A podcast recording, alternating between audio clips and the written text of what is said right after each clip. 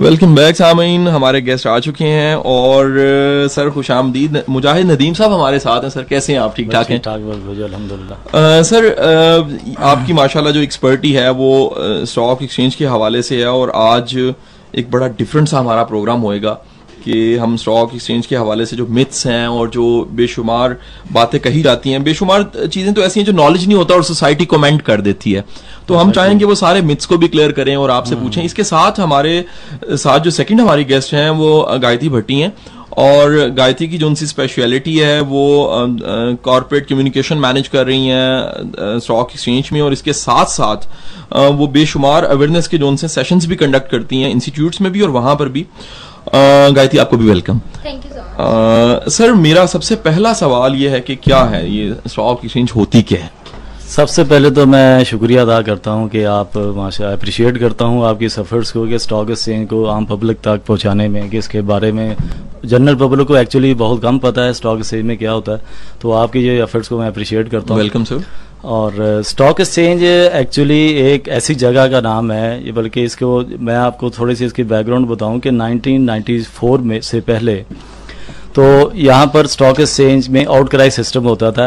वहाँ पर एक यह था बायर एंड सेलर्स को स्टॉक एक्सचेंज की बिल्डिंग में आना पड़ता था। हम्म। तो 96 में हमने एक आईटी की डेवलपमेंट की जिसमें एक ऑटोमेटेड ट्रेडिंग सॉफ्टवेयर बनाया और वो सिस्टम दिया जो थ्रू कंप्यूटराइज कोई ज़रूरी नहीं है अब कि तमाम बायर एंड सेलर को स्टॉक एक्सचेंज की प्रेमिसेस में आना पड़े। वो कहीं भी बैठकर आप स्टॉक एक्सचेंज में अपने शेयर्स जो कि कंपनी यहाँ पर लिस्टेड होती हैं हम्म हम्म हम्म यहाँ पर तकरीबन 431 431 कंपनियाँ लिस्टेड है तो जिसमें बायर एंड सेलर अपना वो आप ट्रेड कर सकते हैं आगे तो स्टॉक एक्सचेंज एक्चुअली ये एक this is the investment mode of the which is doing by the general public. कि वो जनरल पब्लिक आती है और जितनी भी लिस्टेड कंपनियाँ हैं उसमें अपनी इन्वेस्टमेंट करती है। तो इन्वेस्ट ये स्टॉक एक्सचेंज एक ऐसी इन्वेस्टमेंट है जो कि जनरल पब्लिक अपने थोड़े से कैपिटल के साथ भी किसी ब्रोकर के थ्रू आकर अपने ट्रेड आप शेयर्स का बाय एंड सेल कर सकती है। हम्म। तो और इसमें एक और चीज़ मैं ऐड कर दूँ कि जितनी भी मसलन एक आम एक इन्वेस्टर्स है जनरल पब्लिक है वो या तो अपनी कैपिटल को बैंक में रखेगा या उसकी कोई चीज़ और खरीदेगा। तो सबसे ज़्यादा जो रिटर्न है वो आपके इस इक्विटी इन्वेस्टमेंट में आता है। सही जी। तो ये फाइनेंशियल मार्केट में सबसे ज़्यादा रोल जो स्टॉक एक्सचेंज जो प्ले करती है वो ये है कि आपकी इन्वेस्टमेंट को आपके कैपिटल को आपकी सेविंग को जो बचत आम तौर पे लोग करते हैं उसको मोबिलाइज करती है into the income stream Mujahid sahab ये देखें मतलब जब से मैंने होश संभाला हम टीवी देख रहे हैं और रोज हमें खबरों में बताया जाता है कि जो इंडेक्स है वो यहाँ पर है और यहाँ पर स्टॉक एक्सचेंज के नाम से सब वाकिफ है। इतनी ज़्यादा मिथ्स क्यों? इसमें एक्चुअली होता है ये चूँकि ये स्टॉक मार्केट बहुत ज़्यादा सेंसिटिव है। इसमें लोग देखा देखी इन्वेस्टमेंट तो कर रहे थे but they don't know about the fundamentals of the stock market के स्टॉक किस कंपनी में उन्होंने शेयर्स बाय करने हैं किस कंपनी में उन्होंने शेयर सेल करने हैं उन्होंने क्या आगे करना है? वो एक्चुअली सिर्फ़ किसी के एडवाइस पर जब आपके देखिए आप जब भी अपना कैपिटल कोई बिज़नेस करने जा रहे हो तो आपको उसकी नो होनी चाहिए। सही। सबसे पहले आप उसके बारे में कोई थोड़ा बहुत आपको नॉलेज होगा तो आप इन्वेस्टमेंट करेंगे तो इसमें एक्चुअली लोग जब आते हैं तो वो इस तरह वो किसी के एडवाइस पर ऐसे कोई गलत शेयर्स गलत किसी कंपनी में जो कि इतनी ज़्यादा उसमें फ्लक्चुएशन नहीं होती या रिटर्न नहीं होता वो उसमें इन्वेस्टमेंट कर बैठते हैं। सही। फिर दूसरा यह है कि इसमें अपनी हमेशा स्पेयर मनी को इन्वेस्ट करें। इसमें लोग लिवरेज पोजीशंस ले लेते हैं जो कि मार्केट में अवेलेबल है। उसमें ये होता है चूँकि मार्केट बहुत ही सेंसिटिव है। इंटरनेशनली और इंटरनली अगर नेशनल लेवल पे कोई भी लॉ एंड ऑर्डर की सिचुएशन हो गवर्नमेंट की पॉलिसीज़ हो आईएमएफ ने आपका कर्जा बंद कर दिया तब भी वो इसका इम्पैक्ट इस पे बहुत जल्दी आता है। तो जब आपने अपने स्पेयर कैपिटल को इन्वेस्ट किया और अपने शेयर्स आपने उठा लिए तो फिर ये होगा for the time being market नीचे आएगी आपके एसेट्स की वैल्यू वो रिड्यूस होगी आपको लॉस नहीं होगा। अगर आप लिवरेज पोजीशन में जाते हैं हम्म। और मार्केट में जिस तरह आजकल देखें लॉ एंड ऑर्डर सिचुएशन कैसी है तो उसमें मार्केट को तो बहुत- प्रॉब्लम्स है। हर तरह का बिज़नेस जो है वो स्ट्रक हुआ और बेशुमार प्रॉब्लम इंडेक्स भी बड़ा नीचे मेरा ख्याल है। अब ये देखें जब ये जो स्कैम आजकल आप देख रहे हैं इस्लामाबाद में जो शो हो रहा है पोलिटिकल पार्टीज़ का उसमें देखिए जी तेरह सौ पॉइंट मार्केट एक दिन में नीचे आई जो कि हिस्टोरी में कभी नहीं हुआ। सही सही तो ये इतना ज़्यादा सेंसिटिव मार्केट है। इसमें आप सिर्फ़ स्पेयर मनी को इन्वेस्ट करें और अच्छे फंडामेंटली जो शेयर्स हैं उनको आप उनके शेयर्स में इन्वेस्टमेंट करें तो इनशाला आपको बड़ा अच्छा रिटर्न आएगा। नहीं इसमें कंसल्टेंसी किस तरह की लेनी चाहिए? मतलब फ़र्ज़ करें कि मैं ही हूँ और मैं इन्वेस्टमेंट करना चाहता हूँ तो मुझे सबसे पहले क्या करना चाहिए? मुझे किससे कंसल्ट करना चाहिए? क्योंकि मैं अगर सुना सुना है चाचे मामे बाबे या किसी कज़न से पूछूँगा एक बन गया है। हमारे यहाँ बड़ा अजीब कल्चर है। अगर एक की लॉटरी या एक का प्राइस बॉन्ड निकल आता है ना सारे कहते हैं तरीका ही है। अब अगर कोई बन गया है तो क्या मैं उससे पूछूँगा? या कोई एक्सपर्ट्स मौजूद है? इसके एक्सपर्ट्स मौजूद हैं रिसर्च एनालिस्ट हैं वो उनकी रिपोर्टें आती हैं। फिर दूसरा ये है कि आपको गवर्नमेंट की जो इकोनॉमिक पॉलिसीज़ हैं और इंटरनेशनल लेवल पे उस पर आपको स्टडी होनी चाहिए। फिर सेकंड ये है कि आप अगर माइक्रो लेवल पे चले जाएँ कि चार सौ इकतीस कंपनियाँ हैं आप उसमें सबसे पहले ये देखें कौन सी कंपनीज़ है जिनकी हिस्टोरिकल परफॉर्मेंस अच्छी है। वो आपको पे आउट रेगुलरली दे रही है। उसका बिज़नेस स्कोप अच्छा है। और वो आ, उसके जान के टेक्निकल फंडामेंटली आपको देखना चाहिए। तो जो कंपनी जिसकी हिस्ट्री अच्छी है कि वो आपको डिविडेंड रेगुलरली दे रही है हम्म जिसमें आपका जो है कि सीमेंट सेक्टर है आपका ऑयल एंड गैस है। आपके ये बैंकिंग सेक्टर में भी कुछ ऐसी कंपनीज़ है। अगर आप टेक्सटाइल को ऐसा शेयर्स ले रही हैं टेक्सटाइल का आपको पता है बिज़नेस आजकल क्या वो इतना फ्लोरिश नहीं है। तो ऑयल एंड गैस है सीमेंट आप इन अगर कंपनीज़ में अगर करेंगे जैसे फर्टिलाइज़र है ये बहुत अच्छे पे आउट देते हैं। इनमें अगर आप इन्वेस्टमेंट करेंगे तो आपको बड़े अच्छा रिटर्न मिलेगा। हम्म। सर एक ब्रेक की तरफ़ जाते हैं और एक छोटी सी ब्रेक के बाद जोन सा ना बड़ा एक क्रिटिकल सा सवाल आपसे मैंने पूछना है। सवाल पहले बता देता हूँ ताकि सुनने वाले भी साथ रहें। जिस तरह सर एक ब्रांड बन गया गुल्लू भट्ट हम्म। और इसी तरह क्या स्टॉक एक्सचेंज में भी जी वेलकम बैक सामीन मंजिल का मुसाफिर कासिम अली शाह आपके साथ, और ये आवाज़ है एफ़ एम की। और आप हमें लाइव कॉल भी कर सकते हैं zero four two three six two eight two six two zero message भी कर सकते हैं ट्रिपल एट वन पे। सामीन हम बात कर रहे थे कि जिस तरह एक ब्रांड बन गया है ब्रांड नेम बन गया है, कि किसी भी सिस्टम में गुल्लू बट हो सकता है। तो ये स्टॉक एक्सचेंज में भी गुल्लू भट्ट है हम मुजाहिद साहब से पूछ रहे थे। बिल्कुल जी स्टॉक से भी गुल्लू भट्ट नाम के जो फैक्टर हैं, वो बड़े एक्टिव हैं। एक्चुअली इनका हुआ ये कि जब 2003 का क्राइसिस आया, फिर 2005 का क्राइसिस आया, फिर 2008 का क्राइसिस आया तो इन क्राइसिस के बाद हमारे जो एपेक्स रेगुलेटरी बॉडी है security and exchange commission of Pakistan इसने रेगुलेटरी काफ़ी चेंजेस किए हैं और काफ़ी स्ट्रिंजेंट रूल्स एंड रेगुलेशंस बनाए हैं। जिससे इन जो कार्टल बनाते हैं और जो बिग फ़िश जो के नाम बड़े मशहूर हैं स्टॉक एक्सचेंज में तो वो एक्चुअली मैनुपुलेट करते हैं प्राइसेस को और स्टॉक एक्सचेंज को अपने हिसाब से। अच्छा जी। तो इनके लिए जैसे ही जो हमारे पास अब ये रूल्स एंड रेगुलेशन बड़े स्ट्रिक्ट किस्म के इम्प्लीमेंट हुए हैं। और फिर दूसरा ये है कि एस और स्टॉक एक्सचेंजेस जो कि फ्रंट एंड रेगुलेटर है इनकी कोलेबोरेशन से और फिर दूसरे हम और भी दूसरी एंटिटीज इसमें अब खैर हम ले रहे हैं। तो इन्होंने इन्वेस्टर की अवेयरनेस के लिए बहुत ज़्यादा प्रोग्राम जो है वो इन्होंने कंडक्ट किए हैं डिफरेंट जगह पे। अच्छा जी। क्योंकि ये जो गुलूबा टाइप जो कि यहाँ पर बिग फिशेस जो स्टॉक से जिनमें ये ज़्यादातर इन्वेस्टर्स की अनअवेयरनेस जो है उससे एक्चुअली ये फ़ायदा उठाते हैं। तो जहालत कैश करनी तो बड़ी आसान है वैसे सच्ची बात है वो किसी भी शोबे में हो पीरी मुरीदी में हो या कहीं। तो सर ये यहाँ तो पैसा इन्वॉल्व है ना। क्लियर कट पैसा इन्वॉल्व है। क्या वाकई ही उस अवेयरनेस का कोई फ़ायदा होता है? बिल्कुल जी उसमें ये होता है कि हमारे जो रिलेटेड एंटिटीज हैं मसलन सेंट्रल डिपॉजिटरी कंपनी है जो कि कस्टोडियल सर्विसेज़ प्रोवाइड करती है शेयर मार्केट को। फिर इस तरह से नेशनल क्लियरिंग कंपनी है जो कि सेटलमेंट करती है तीनों स्टॉक एक्सचेंजेस की सेंट्रलाइज जो अच्छा सेंट्रलाइज है तीनों जी हाँ। तो सीडीसी ने भी इन्वेस्टर्स की अवेयरनेस के लिए नेशनल क्लियरिंग ने भी और इस तरह लाहौर स्टॉक एक्सचेंज की मैं अगर स्पेशली बात करूँ तो हमने भी अप्रैल 2013 से ये एस एम एस अलर्ट जो है वो इन्वेस्टर्स को दिए हैं कि जैसे ही वो ट्रेड करता है तो डे एंड पे उसको एस एम एस अलर्ट हम जनरेट कर देते हैं। उसे पता चल जाए कि उसकी क्या क्या एक्चुअली आज के ट्रेड हुई हैं। क्योंकि ज़्यादातर जो डिस्प्यूट्स हमारे सामने आए हैं वो हुए अनऑथोराइज ट्रेडिंग के। Okay. कि वो ब्रोकर्स ने इन्वेस्टर्स के अकाउंट में कुछ ऐसी जनरेट कर दी उनके जो जेंट्स वगैरह हैं जो कि उसने उसे कही नहीं हुई थी कि बाय एंड सेल करो। वो सिर्फ़ just to earn the commission वो उनकी ट्रेडिंग बड़ी हैवी किस्म की करते हैं। इसी तरह से जो जो कार्टल्स हैं बड़े बड़े जो नाम हैं स्टॉक एक्सचेंज में अब वो उनको भी काफ़ी हद तक ये जो रेगुलेशंस हैं उन्होंने स्ट्रिक्ट किया हुआ है कि वो अब इस तरह की ऐसी कोई हरकत नहीं कर सके क्योंकि सर्वेलेंस डिपार्टमेंट जो स्टॉक एक्सचेंजेस का भी है इस तरह से एस जो हमारी एफएक्स रेगुलेटरी बॉडी है तो वो काफ़ी सख्त मॉनिटरिंग करती है। सर शेयर लेने का मेथड क्या? क्या मतलब कैसे शेयर लिए जा सकते हैं? हाउ वी कैन एक चूँकि एक जनरल इन्वेस्टर जो पब्लिक है वो डायरेक्टली सेल एंड परचेज नहीं कर सकती स्टॉक मार्केट में। अच्छा they have to come through the brokers okay तो ब्रोकर जो है उसको लाइसेंस करती है स्टॉक एक्सचेंजेस अच्छा जी। और वो रजिस्टर होता है एसएससीपी के साथ जिसके बाद वो एलिजिबल होता है कि वो अपनी और कम, अपने क्लाइंट्स के बिहार पे बाय एंड सेल कर सके हम्म। ट्रेड कर सके। तो उसको ब्रोकर के पास जाना पड़ता है। ब्रोकर उसके दो किस्म के अकाउंट ओपन करता है। एक होता है ट्रेडिंग अकाउंट हम्म। एक होता है सीडीसी सब अकाउंट तो ज़्यादातर जो डिस्प्यूट आते हैं वो ये होता है कि वो सीडी वो उसके ट्रेडिंग अकाउंट की लेजर स्टेटमेंट तो ले लेते हैं हम्म। बट उनके शेयर्स कहाँ प्लेस हैं? वो उनसे स्टेटमेंट नहीं लेते। तो इसलिए इन्वेस्टर्स को हम ये एजुकेट कर रहे होते हैं कि सीडीसी के सब अकाउंट की स्टेटमेंट ज़रूर लें ताकि आपको पता चले कि आपने जो बाय किया वो आपके शेयर आपके अकाउंट में एग्जिस्ट करते भी हैं जाके ब्रोकर खा भी गए। ओ ये बड़ा खौफनाक वैसे काम है जी। आप सही फरमा रहे हैं बड़ा सेंसिटिव सा काम है।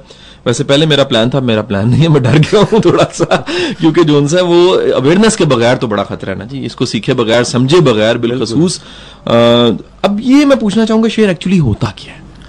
बड़े आसान मेरे बच्चों वाले सवाल तो नहीं लग रहे वैसे। नहीं ये बिल्कुल आम इन्वेस्टर्स को पता होना चाहिए कि शेयर्स जो होते हैं पहले तो फ़िज़िकल 2003 से अ, 1998 से पहले तो ये फ़िज़िकल सर्टिफिकेट होते थे जो इशू होते थे। अच्छा जी। उसके बाद जैसे ही ये सेंट्रल डिपॉजिटरी कंपनी बनी जो कि इंटरनेशनल बेस्ट प्रैक्टिस है दूसरी कंट्रीज़ में भी है तो पाकिस्तान में भी इन तमाम फ़िज़िकल सर्टिफिकेट्स को बुक एंट्री फार्म में कन्वर्ट किया गया अच्छा जी। कि अब आपको कंप्यूटर में ही ये आते हैं फिजिकली इनकी सेल एंड परचेज नहीं होती।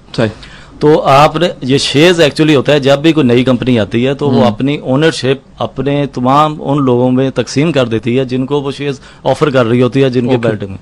तो this is small piece of ownership actually जो कि सही, सही, सही, आप उसके बाद आप एंटाइटलमेंट आप एंटाइटल्ड हो जाते हैं हम्म। कि आप उसके डिविडेंड लें उसकी एनुअल रिपोर्ट लें उसकी बुक्स आप चेक कर सकते हैं। और व्हाट इज़ बुक बिल्डिंग हाँ जी बुक बिल्डिंग में है कि जैसे ही कोई नई कंपनी आती है अपने शेयर्स ऑफ़र करती है तो नई कंपनी इसलिए आती है कि उन्होंने अपना कैपिटल रेज करना होता है। सही। क्योंकि वैसे तो आप बैंक में जाएँगे ज़ाहिर आप कुछ चीज़ मॉर्गेज करेंगे आपको रेट ऑफ़ इंटरेस्ट भी वहाँ पे करना पड़ेगा तो कॉस्टली होता है। या आप अपना कैपिटल इंजेक्ट करें। सही। तो इसका जो चीपेस्ट वे है कि विदाउट इंटरेस्ट फ्री यानी कि आपको जो कैपिटल मिलता है वो यही होता है कि आप पब्लिक में जाएँ हम्म। और उसको स्टॉक एक्सचेंज के थ्रू अपने शेयर्स ऑफ़र कर दें फ्लोट कर दें शेयर्स सही जी। तो इसमें ये होता है कि अब स्टॉक मार्केट एक ऐसा प्लेटफॉर्म है जो आपको ये प्लेटफॉर्म मुहैया करती है जिससे आप कैपिटल रेज कर सकते हैं। ये होता है सेकेंडरी मार्केट और प्राइमरी मार्केट हम्म। तो प्राइमरी मार्केट अच्छा इसमें फिर दूसरा ये है कि शेयर्स जो होता है ये एक्चुअली बुक बिल्डिंग हम्म। ये एक इंटरनेशनल बेस्ट प्रैक्टिस है। ये रिसेंटली ज़्यादा देर नहीं हुई इंट्रोड्यूस हुए हुए पाकिस्तान में। तो बुक बिल्डिंग में ये होता है कि ये तमाम जितने भी हाई वर्थ इन्वेस्टर्स होते हैं हाई नेटवर्थ इन्वेस्टर्स इंस्टीट्यूशन उनको ये ऑफ़र किया जाता है क्योंकि इसमें आम स्मॉल इन्वेस्टर बुक बिल्डिंग में पार्टिसिपेट नहीं कर सकता। इसमें कम से कम दस लाख रुपए से आप शेयर्स को अपनी बेट डाल सकते अच्छा। हैं। सर जो कंपनी आपके मतलब पास आती है जिसको उसने शेयर आगे ऑफ़र करवाने हैं स्टॉक एक्सचेंज ने को क्राइटेरिया तय किया हुआ है। बिल्कुल जी। उसको मतलब टेस्ट करने का या उसके सारे फ्यूचर को देखने का उसके विजन को देखने का और क्या वो वाकई कॉर्पोरेट रखती है? ऐसा उसका कोई है सिस्टम कि वो चलेगी कल को? जी बिल्कुल ये इस तरह होता है कि वो एक तो कंपनी वो ऑपरेशनल होनी चाहिए दो तीन साल कम अज कम वो इन ऑपरेशन में होनी चाहिए। अच्छा। फिर उसकी बैलेंस शीट उसकी फाइनेंशियल वगैरह सारे वो चेक किए जाते हैं। सही। उसके बाद वो वैसे भी डायरेक्टली तो नहीं आती वो चूँकि उनके वो कॉर्पोरेट फाइनेंसिंग के थ्रू आते हैं। सही जी। वो जो स्टार्टेड अकाउंटेंट है वो उनको इवेल्युएट करते हैं। इवेल्युएट करने के बाद फिर तमाम जितने भी डॉक्यूमेंट्स हैं वो वो हमारे पास सबमिट करवाते हैं। सही हम उनको इवेल्युएट करते हैं कि वाकई ये कंपनी की जो मसलेट से कि कंपनी फेस वैसे तो तमाम शेयर्स की फेस वैल्यू दस रुपए होती है। सही जी। अगर वो प्रीमियम पे कर रही है तो हम ये देख रहे होते हैं कि क्या जिस रेट पे जो ऑफ़र कर रही है क्या इस हाँ। कंपनी की वर्थ है। सही सही। सामीन छोटी सी ब्रेक लेते हैं दोबारा और जब मुश्किल मुश्किल बातें हो रही हैं तो फिर गाना अच्छा सा सुनना चाहिए। मुझे सब इस ब्रेक के बाद मैं चाहूँगा कि हम गायती को शामिल करें और गायती के मैं पहले बता चुका हूँ उनकी कॉरपोरेट कम्युनिकेशन देख रही हैं स्टॉक एक्सचेंज का और इसके साथ अवेयरनेस जो कंपेन चाह रही हैं, उनको भी देख रही हैं। छोटी सी ब्रेक और ब्रेक के बाद वापस बैग सामीन कासिम अली शाह मंजिल का मुसाफिर और आवाज़ है एफ़ एम की। अब हम बात कर रहे थे स्टॉक एक्सचेंज के हवाले से और सारी जो अवेयरनेस कंपेन्स हैं और क्या होते हैं शेयर्स और शेयर के साथ साथ, ये भी हमने पूछा कि कैसे जो है वो इसकी नॉलेज लिया जाए, कैसे इस काम में आए और कौन से मिथ्स हैं, ये सारी बात हुई। अब हम बात करेंगे गायत्री भट्टी से और गायत्री जोन सी हैं वो स्टॉक एक्सचेंज में कॉर्पोरेट कम्युनिकेशंस देख रही हैं इसके साथ अवेयरनेस प्रोग्राम सारे मैनेज कर रही हैं और मेरी भी मुलाकात बल्कि गायत्री से एक अवेयरनेस प्रोग्राम पे हुई थी जहाँ पर मैं गेस्ट स्पीकर था और गायत्री की मेरे से पहले डिबेट थी। Uh, मैं पहले मुतासिर हो गया ये बाद में मुतासिर हुई। वेलकम आपको जी। थैंक यू सो मच अच्छा गायत्री मैं पूछूँगा कि ये सारे का सारा जो आप अवेयरनेस कैंपेन्स करते हैं तो किस किस्म का रिस्पांस आता है आपको?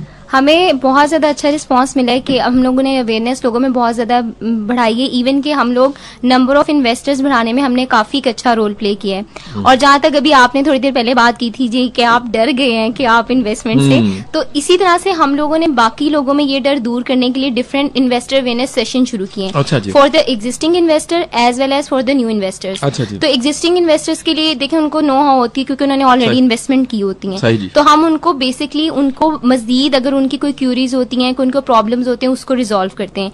लेकिन जो न्यू इन्वेस्टर होता है जिसको मार्केट के बारे में कुछ नहीं पता हम्म। हम उनके प्रॉब्लम्स इस तरह से रिजोल्व करते हैं कि हम उनको जाके अवेयरनेस सेशन देते हैं। हम्म। हमारा प्रॉपर प्रोग्राम है कंज्यूमर आउटरीच प्रोग्राम जिसमें हम्म। हमने वुमेन चैम्बर ऑफ़ कॉमर्स के साथ प्रोग्राम किया। देन सेकेंड प्रोग्राम हम लोगों ने जनरल पब्लिक के साथ किया था। अच्छा उनको गैदर किया उनको बताया कि अगर आप एज एन इन्वेस्टर आ रहे हैं तो आपको क्या फैक्टर्स देखने चाहिए? जैसे आपको कुछ नहीं पता। आप हमारा इन्वेस्टर अवेयरनेस सेशन अटेंड करते हैं तो हम आपको बताएँगे कि किस तरह से आपने किन किन फैक्टर्स को देखना होता है एज एन इन्वेस्टर इस तरह से हम लोगों को लाइव एक जो रियल इन्वेस्टर मार्केट में मौजूद होता है उससे भी मिलवाते हैं। अच्छा वो अपने एक्सपीरियंस शेयर करता है आके। हम्म। वो लोगों को बताता है कि मैं इस फ़ेज़ में आया तो मुझे किस किस तरह से ये ड्यूरेशन में क्या प्रॉब्लम्स फेस हुई क्या मैंने अप एंड डाउन देखे। लोग उनसे फिर अपने क्वेश्चन डिस्कस करते हैं। अच्छा हमारे पास एक एग्ज़ाम्पल ही हमारे पास बहुत सारी ऐसी एग्जाम्पल्स हैं जिनमें से कुछ एग्जाम्पल्स को हमने अभी तक शोकेस भी किया है। अच्छा सो हम लोग लोगों को ये सब इसलिए करते हैं ताकि आप जैसे जो आम लोग हैं जनरल पब्लिक में से ये डर निकले और अच्छा। वो इस तरफ़ आए। आपको छोटी सी एग्ज़ाम्पल देती हूँ। हम्म। हम किटी पार्टी की एग्ज़ाम्पल लेते हैं। एज एन फीमेल मेरी मदर भी अगर देखा जाए तो हम्म। वो कमेटी के बारे में बड़ी इंटरेस्टेड होती कमेटी डाली। ये वो समझती है एग्जैक्टली वो समझती है कि ये सबसे अच्छा तरीका सेविंग करने का। लेकिन हम्म। अगर आप एक चीज़ देखें तो इन द एंड और रियलिटी में वो अपने मनी को लूज कर रही होती है। अगर आप फिफ्टी थाउज़ेंड की कमेटी डाल रही हैं और फाइव थाउज़ेंड से डाल रहे हैं एट द एंड जब डे एंड पे आपकी कमेटी निकली तो आपको कहा जाता है चलो जी हमें पार्टी दो ट्रीट दो. तो वो फिफ्टी थाउज़ेंड आपका कन्वर्ट हो जाता है एटलीस्ट फोर्टी में। सही जी। और अगर आप यही इन्वेस्टमेंट स्टॉक एक्सचेंज में उठा के करते हैं पार्टी नहीं देनी पड़ती। तो आपको एक तो पार्टी नहीं देनी पड़ती। दूसरी बात ये कि आपको वो फिफ्टी चांसेस होते हैं सिक्सटी भी बन सकता है सेवेंटी भी बन सकता है। अगर आप एक केयरफुल अवेयरनेस रखते हुए इन्वेस्टमेंट करते हैं। hmm. और अल्टीमेटली देखा जाए तो पार्टीज़ जो कमेटीज होती हैं उनमें आप अपनी वैल्यू लूज कर रहे होते हो। With the passage of time time value आखिरी कमेटी निकली तो तब तक पैसा पता नहीं कितना डिवैल्यू हो एग्जैक्टली देखिए आपको कोई कंफर्म थी आपको साल के बाद भी कमेटी मिल सकती है। सो hmm. so, हम लोग फीमेल्स को भी प्रमोट करें इसलिए हमने वुमेन चैम्बर के साथ भी ये प्रोग्राम किया था। अच्छा, हम लोग फीमेल्स को भी इसलिए फोकस किया था उस टाइम में। अब हम जब जाते हैं हम सारे स्टूडेंट्स को भी अवेयरनेस देते हैं। क्योंकि एज एन गर्ल बॉयज़ या जो भी प्रोफेशनल्स हैं उन सबको हम अवेयरनेस देते हैं कि this is the right place even के जो इन्वेस्टर हमारे पास हैं hmm. उन लोगों का भी मेन मैसेज यही है कि ये यूथ के लिए सबसे अच्छी प्लेस है। अच्छा गाय जी यूनिवर्सिटीज में मैंने देखा है कि बेशुमार अब जो उनसे इंटरप्रेन्योर्स बुलाए जा रहे हैं क्या कभी आपने ऐसा एक्सपीरियंस किया या आप करना चाहेंगी कि यूनिवर्सिटीज में आप पूरा अपना पैनल लेकर जाएँ? आप भी जाएँ और आपका जो उनसे एक सक्सेस स्टोरी है इसमें वो भी जाए और जो आज इकोनॉमिक्स पढ़ रहे हैं और जो स्टूडेंट्स अकाउंट्स पढ़ रहे हैं जो। एमबीए कर रहे हैं उनको भी पता लगे कि ये सारे के सारे जो मिथ्स हम्म। फैले हुए हैं ये रियल हम्म। नहीं है। असल में कासे मैं आपको बताती जाऊँ हम लोग इस प्रोग्राम से सिलसिले में हम ऑलरेडी इस पे काफ़ी वर्कआउट कर चुके हैं। दो साल से हमारा प्रोग्राम चल रहा है अच्छा जिसको हम नाम देते हैं फाइनेंशियल लिटरेसी इनिशिएटिव के नाम से। अच्छा इस प्रोग्राम में बेसिकली हम अप्रोच ही सारे के सारे इंस्टीट्यूशन हैं। हम्म। हम मोर देन 600 स्टूडेंट्स को अप्रोच कर, कर चुके हैं और 40 इंस्टीट्यूशन को नेशन वाइड अप्रोच कर चुके हैं। जिसमें हम स्टूडेंट्स को जाके अवेयरनेस प्रोवाइड करते हैं। हमारी कॉपरेट सोशल रिस्पॉन्सिबिलिटी है हम्म। जो कि लाहौर स्टॉक एक्सचेंज फुलफिल करा है इन कलेबोरेशन विद सेफ़ जिसमें हम जाते हैं स्टूडेंट्स को अप्रोच करते हैं उनको बताते हैं कि क्या कैपिटल मार्केट्स हैं हम्म। इनमें कौन सी प्रोडक्ट्स अवेलेबल हैं हम्म। क्या मार्केट्स में आजकल ट्रेंड चल रहा है हम्म। और ना सिर्फ़ यही नहीं बल्कि उनको फिर हम एक अपनी ऑनलाइन गेमिंग भी ऑफ़र करते हैं वर्चुअल इन्वेस्टमेंट कंपटीशन के नाम से अच्छा जिसमें स्टूडेंट लर्न करते हैं कि कैसे एक इन्वेस्टर मार्केट में आके ट्रेड करता है हम उनको ये सारा प्लेटफॉर्म इसीलिए प्रोवाइड करें कि हम उनको बता सकें कि ये भी एक जगह है जहाँ पे आप अच्छी से अच्छी इन्वेस्टमेंट कर सकते हो बहुत आला क्या वजह है कि स्टॉक मार्केट में जो उनसी प्राइसेस हैं अप्स एंड डाउन होती रहती हैं? इसके फैक्टर्स क्या क्या होते हैं? इसके डिफरेंट फैक्टर्स होते हैं। सबसे पहले तो ये होता है कि एक स्टॉक जो आप परचेज करने जा रहे हो किसी भी कंपनी का उसके ऊपर डिफरेंट फैक्टर्स असरअंदाज कर रहे होते हैं इकोनॉमिक फैक्टर्स होते हैं। अब इकोनॉमिक फैक्टर्स आपको कैसे पता चलेंगे? उसके मार्केट फैक्टर्स होते हैं वो आपको कैसे पता चलेंगे? आप न्यूज़पेपर देखो। ठीक है। ठीक है? उसके अलावा आपकी कंपनी स्पेसिफिक कंडीशंस होती हैं वो आपको कहाँ से पता चलेंगी? जो कंपनीज़ होती हैं उनकी आपको पता है प्रोस्पेक्टस होती हैं। एनुअल रिपोर्ट्स आप उसमें से देखो। उनमें से आप उनकी एसेट लाइबिलिटी पोजीशन देखो। अब एनुअल रिपोर्ट्स आपको कैसे मिलेंगी? वो आपको स्टॉक एक्सचेंज से अवेलेबल हो सकती हैं। इन द सेम वे ये सारे फैक्टर्स इम्पैक्ट कर रहे होते हैं कि कैसे किसी भी कंपनी के स्टॉक प्राइसेस अब जा रही होती हैं डाउन जाती हैं। अच्छा इसमें पढ़ा लिखा होने का कितना फैक्टर है? मतलब एक है अवेयरनेस जी। वो बाजू का तालीम के बगैर भी होती है। और एक है कि बंदा जो है वो इसकी कोई बाकायदा तरबियत ले यानी एक सवाल के साथ मैं पैरल सवाल ये भी रख लेता हूँ क्या यूनिवर्सिटीज जोन सी हैं इसको पढ़ा रही हैं एज अ सब्जेक्ट यूनिवर्सिटीज इसको एज एन सब्जेक्ट पढ़ाती हैं किसी हद तक लेकिन जो एक डिटेल नॉलेज है वो हम लोग भी प्रोवाइड करें। इसीलिए हमने फाइनेंशियल लिटरेसी इनिशिएटिव को स्टार्ट किया हुआ है। जो कि हमारा बहुत सक्सेसफुल गया है। स्टार्टिंग में ये होता था कि जब हम लोग सेशन करना चाहते थे तो हमें इंस्टीट्यूशन को जाके लॉक करना पड़ता था। अब अल्हम्दुलिल्लाह हमारा एक्सचेंज वाहिद है जिसके पास इतने हमारे पास सेशन होते हैं कि हमारे पास डेट्स ही अवेलेबल नहीं होती और इंस्टीट्यूशन खुद आते हैं। So this is. The success जो आपको एक हमें बताने की ज़रूरत नहीं है कि हमारा जो प्रोग्राम है किस लेवल पे जा रहा है।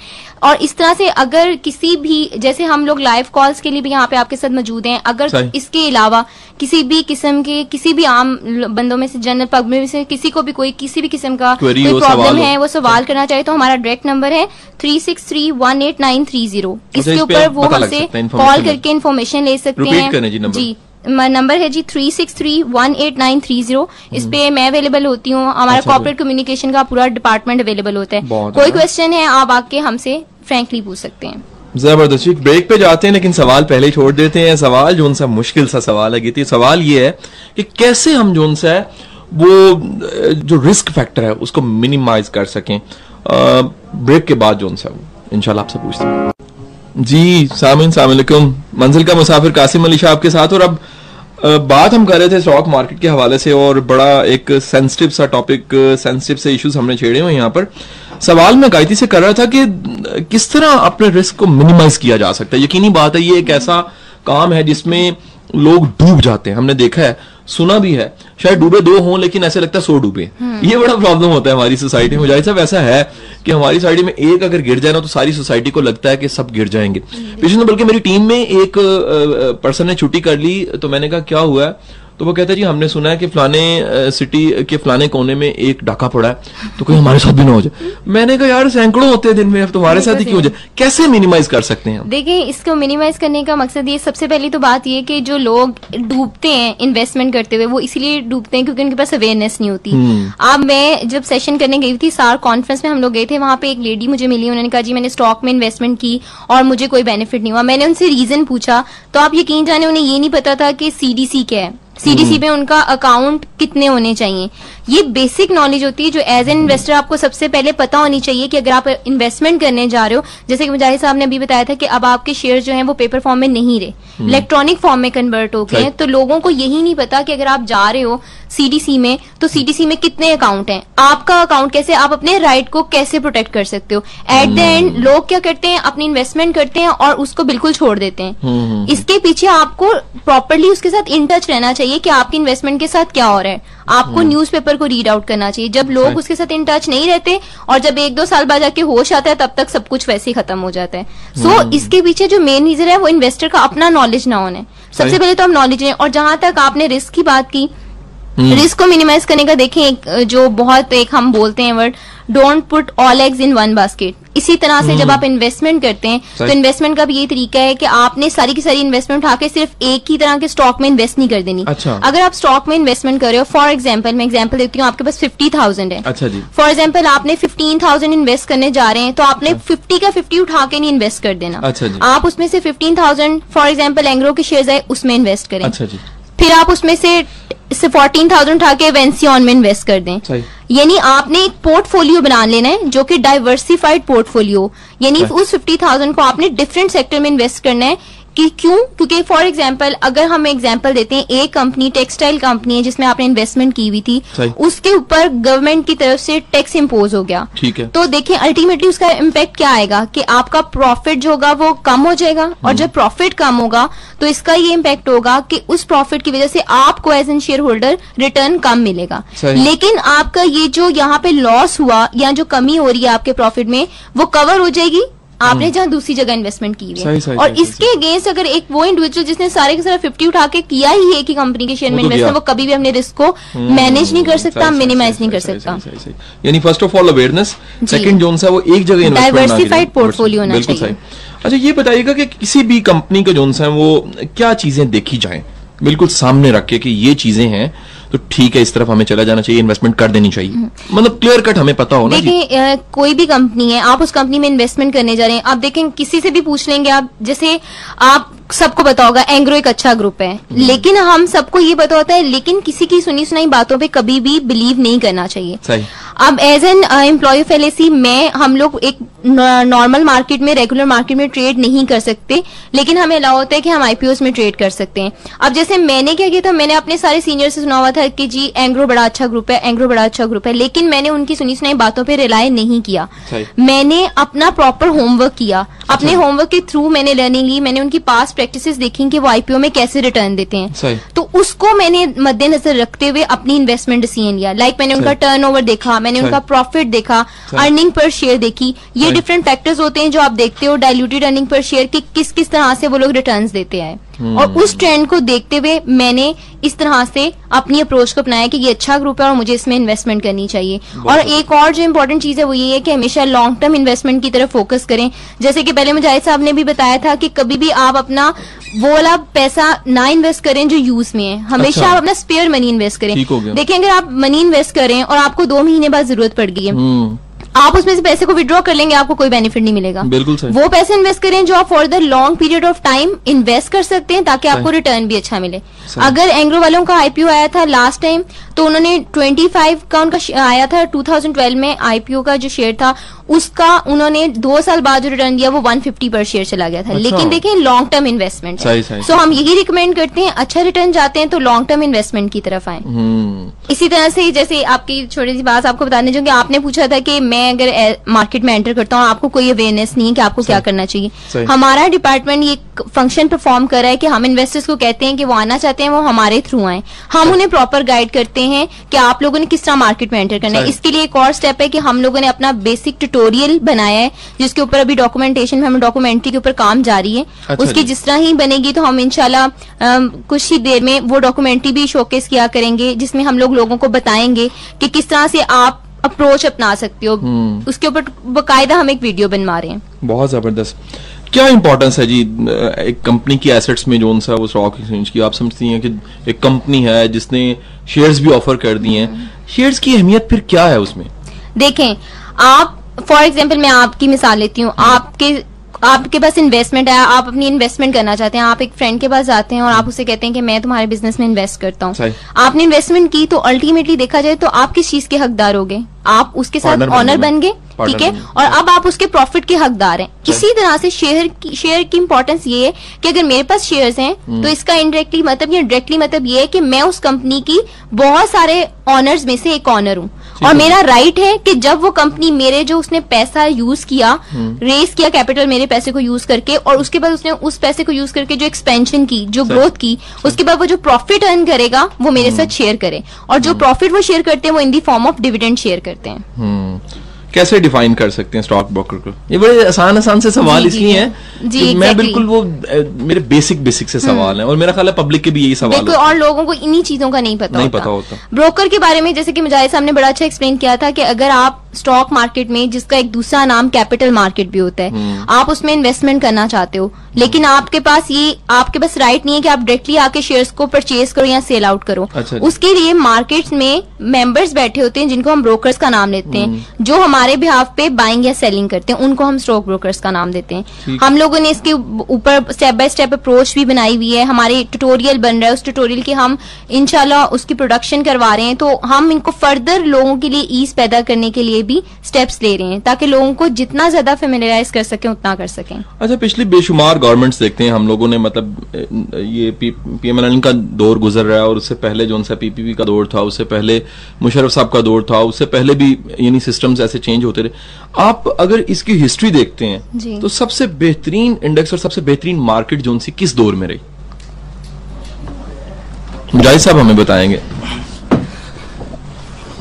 मिड नाइन्टीज में आपने देखा होगा कि पीएमएन की गवर्नमेंट थी अच्छा मुस्लिम लीग की। अच्छा तो सबसे ज़्यादा उन्होंने फोकस किया प्राइवेटाइजेशन पे। अच्छा जी। उस प्राइवेटाइजेशन के नतीजे में आपकी स्टॉक मार्केट में बहुत सारी कंपनीज़ आई जो लिस्ट हम्म। होने जा रही थी। उन्होंने पब्लिक को शेयर्स ऑफ़र किए। अच्छा प्राइवेटाइजेशन का एक्चुअली मेन जो फोकस होता है गवर्नमेंट का वो ये होता है कि अपनी एक तो स्टेट ओन इंटरप्राइजेज होती हैं गवर्नमेंट की अपनी जो।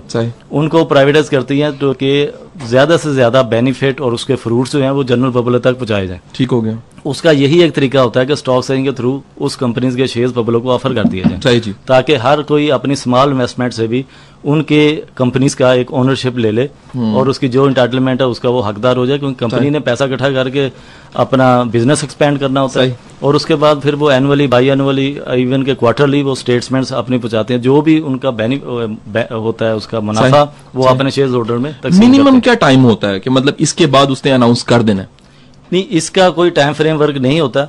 हम्म। कि कंपनी ने क्योंकि ये डिपेंड्स करता है कंपनी बाज के बाद कंपनी जो होती है कि उसने अर्न किया होता है लेकिन वो रिज़र्व में ले जाती है क्योंकि नेक्स्ट उसके प्लान इस तरह होते हैं जिससे अच्छा। उनको पैसा मजीद चाहिए होता है तो वो प्रॉफिट डिस्ट्रीब्यूट नहीं करती ये कंपनीज़ हम्म। की अपनी फाइनेंशियल हेल्थ के लिए अच्छा होता है कि वो प्रॉफिट हम्म। डिस्ट्रीब्यूट करने की बजाय अगर उसके नेक्स्ट ईयर में प्लान ऐसे हैं एक्सपेंड करने के तो वो उसको रिज़र्व में ले जाए और नेक्स्ट ईयर फिर वो ज़ाहिर है जब उसका कंपनी का एक बिज़नेस एक्सपेंड हुआ होगा तो वो एक बेहतर अंदाज में अच्छे डिविडेंड अपने शेयर होल्डर में तकसीम कर सकती है। मुझे ऐसा मेंशन करती हैं कंपनीज़ की हमारा ये टाइम ड्यूरेशन होएगा इसके लिए हम ले रहे हैं आपसे इन्वेस्टमेंट और इतने टाइम के बाद जो सा नहीं अनाउंस नहीं करती? ये एक्चुअली होता है यहाँ पर इन्वेस्टमेंट दो तीन किस्म की होती है। एक होती है फिक्स्ड इनकम सिक्योरिटीज ठीक है जी। जिसमें कि आपके पास ये डेट सिक्योरिटीज आ जाती हैं गवर्नमेंट के बॉन्ड्स आ जाते हैं टेयरी बिल ये इन्होंने तो एक टाइम फ्रेमवर्क दिया होता है पाकिस्तान इन्वेस्टमेंट बॉन्ड है स्कूक है कि आपको कूपन रेट हर सिक्स मंथ के बाद इस हिसाब से आपको पे कर दिया जाए। बिल्कुल ठीक है। ये इक्विटी में कोई ऐसा फ्रेमवर्क नहीं होता कि आपको अच्छा। इतनी देर बाद आपको डिविडेंड दिया जाए। हम्म। ये तो आपके कैपिटल एप्रिसिएशन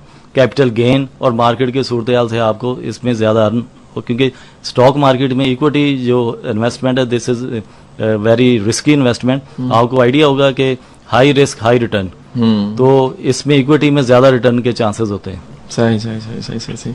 आज का बड़ा मज़े का प्रोग्राम राज़ी मैं यकीन से कह सकता हूँ कि सामीन जो उनसे हैं, वो उन्होंने प्रोग्राम को एंजॉय किया होगा।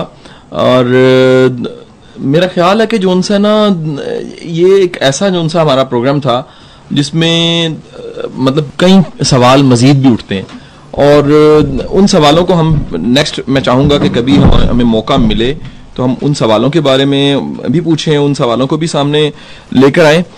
आज के प्रोग्राम के हवाले से मैं आपका शुक्रिया अदा करूँगा। आपने सुना, मैं अपने दोनों गेस्ट का शुक्रिया अदा करूँगा, गायत्री भट्टी का और मुजाहिद नदीम साहब का बहुत बहुत शुक्रिया। इतना टाइम निकाल के आना और हमारे सामीन को इतनी ज़बरदस्त इंफॉर्मेशन देना।